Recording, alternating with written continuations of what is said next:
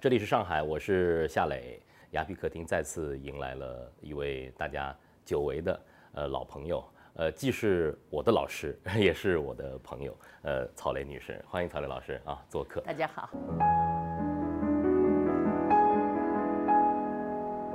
这个月的十四号啊，在东艺呃有一场音乐会。这次安德烈来上海，然后呢和鲁超，因为年轻的中国的钢琴家合作，要演奏拉赫玛尼诺夫的呃第二协奏曲和第三协奏曲，这是两部很大部头的作品呢。对呀，以前我没有很完整的听过，这一个月来我是恶补。可以说，对于中国人来说，其实呃有很长一段时间是比较亲近的啊，像柴可夫斯基啊、普希金啊，但这次的这个拉赫玛尼诺夫啊。很有名，名满天下，但是对他的曲目可是大家不太熟哎。拉赫玛尼诺夫他本身，他又是作曲家，又是钢琴家，而且他还会指挥，整个他的分量是很重的。这两部曲子在全世界的那个音乐界说起来，都是难度很大的，而且是重量级的作品。蔡老师能不能简单给大家介绍一下这个拉赫玛尼诺夫这个音乐创作者，这位音乐家？关于这个音乐家，我也不是了解的非常清楚，不像柴可夫斯基了解他的一生。但是我就我就知道他在创作这两部作品的时候年纪也还轻。他前面有一部作品呢，他自己觉得是失败了，所以呢他自己情绪走上了一个低谷。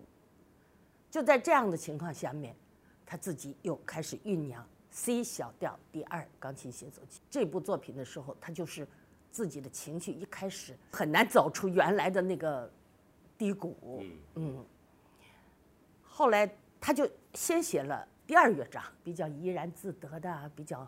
那个抒情的这样小调嘛。完了呢，他又写了第三乐章，所以呢，他想起了周钟声，他说：“我能不能用这个钟声，用低音和弦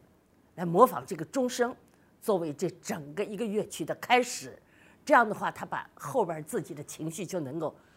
那个那个充分的那个发挥出来。大家对于这个第二、第三呃钢琴协奏曲还不是那么熟悉，但是一开始的拉赫玛尼诺夫那个当啊，对对，对那一段那那个钟声，我想特别说非常好听，那那个马上就代入感就进去了啊，马上后边的乐曲就像一泻而出，就是那样。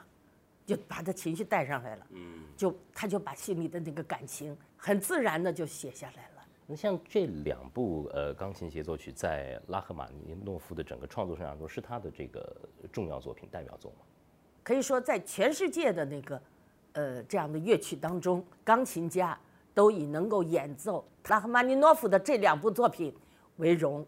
因为它难度确实很大。所以拉赫玛尼诺夫本人他也是。呃，很难得的，他是兼作曲、兼指挥、演奏、兼演奏，本人也是一个非常激情的人，所以他能够用他的音乐，把他的感情能够尽情的能够呃抒发出来。嗯，我们知道，就是俄罗斯它本身国土面积广大，而且有着很深的文化，孕育了很多的呃文学家、呃音乐家，呃。它和德奥系的这个作品相比啊，您觉得俄罗斯的这个作品有什么独特的地方？他的东西跟这个俄罗斯民族的这个历史大概有关系，它历史上它有也有很多苦难，有的灾难，很多这个再加上它又是一个那样一个地区，冬天那么寒冷，所以他们说要战胜自然，在这样一种环境当中，他的那个内心的那种那种激情啊。它往往是一种爆发式的一种东西，我觉得这在嗯，你听拉赫玛尼诺夫的作品当中，能够把他这个民族性能够听出来。我就觉得，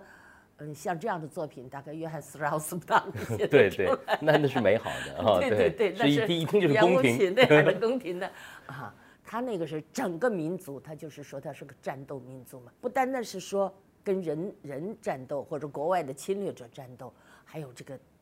这个自然自然环境，严寒的天气，他非得有一种这种精神，才能够在这样的环境里面生存下来。我想音乐其实特别能够体现出一个民族的内心世界和他的生活。要原汁原味的去演绎俄罗斯的作品，其实是需要俄罗斯的艺术家的。他们真正的是从这个土壤里成长出来的。对的，在四季里头，我们是能够呃感受到安德烈的那种音乐的画面感。我想他的温柔，他的柔情，我们能够感受。但我有点担心呢，我说像呃安德烈这样的一位谦谦君子啊，他能够把这个拉赫玛尼诺夫内心的那种挣扎，甚至那种狂暴演绎出来吗？我觉得俄罗斯人他是，他性格是是比较复杂的，他既有他内敛的那一面，也有他爆发的那一面。我们到的那参观游览的那些地方，很礼貌，很热情，但是他们爆发的那一面，我从他们的电影里边可以看到，当他们喝了酒以后，那种狂暴也是我们中国人不大不大会有的。期待啊，这个在安德烈的琴声里头听到原汁原味的拉赫玛尼诺夫。我相信他他能够爆发出来。好，呃，还有鲁超哎，鲁超先上。鲁超看上去其实有点胖乎乎的，也也蛮年轻的啊。您跟他合作过？我跟鲁超的认识呢，也是通过安德烈，就是我跟安德烈到那个呃安徽的合肥去演过一场《一夜肖邦》，鲁超和安德烈其他的那些学生们相约，知道安德烈在中国在合肥有这么一场，就从四面八方赶过来听他老师的这场音乐会。听完了以后呢，说晚上请老师一块儿吃夜宵吧。呃，安德烈向我介绍了鲁超，完了就跟鲁超说，他说你还有一年，你好好的学，好好的练。你回来了以后，我请这位奶奶 跟你合作一场，我们还有一场就是四季。我说行，就这么一言为定。那鲁超是这个呃柴可夫斯柴可夫斯基音乐学院钢琴系的呃毕业生，应该他想他也是长期浸润在这个俄罗斯的音乐里。而且他在去啊呃莫斯科念之前，他就在乌克兰的柴可夫斯基音乐学院学过。而且鲁超这孩子也挺有意思的，小时候，那那个时候他爸爸妈妈都很忙，就把他托付给一个朋友家里。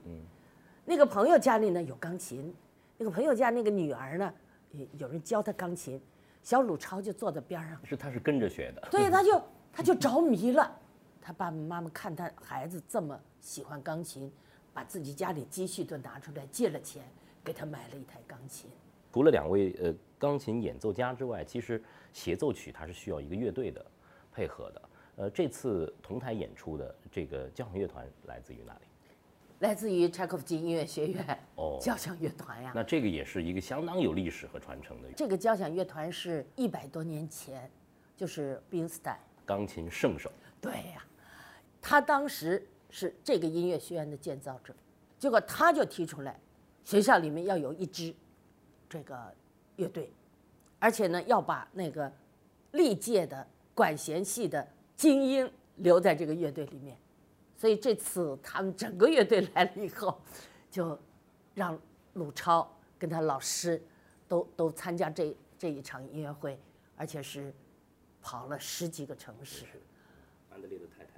太谢现在对还有病，他是在呃陪伴太太的间歇进行这样的一次巡演。对，听说啊，他晚上演奏完了以后，他就上飞机回去了。音乐始于词尽之处啊，音乐可能是不需要语言的，音乐会也不需要主持人。对，但在这场音乐会里头，您是很重要的一位主持人，您怎么看待自己的语言在整个音乐会当中的位置？这给我的压力很重。一个月以前，我就开始把这材料集中起来，在他原有他们给我整理的一个呃主持的词儿，我把它重新重新整理。但是我觉得，如果说嗯我没听过这些，那我讲出来的感觉又是不一样的。您和这个呃安德烈能够相识，其实您又是上海的声音，是不是在某种程度上您是架起了中国的爱乐者和俄罗斯音乐之间的一个桥梁？我是想，因为我自己本人就觉着我喜欢音乐，但是我不懂音乐。我对很多音乐当中的东西，很多著名的乐曲，我我不是乐迷，就是有很多乐曲我也没有研究过，也没有好好听过，包括拉赫。所以这次我给自己恶补那个音乐的它的特点，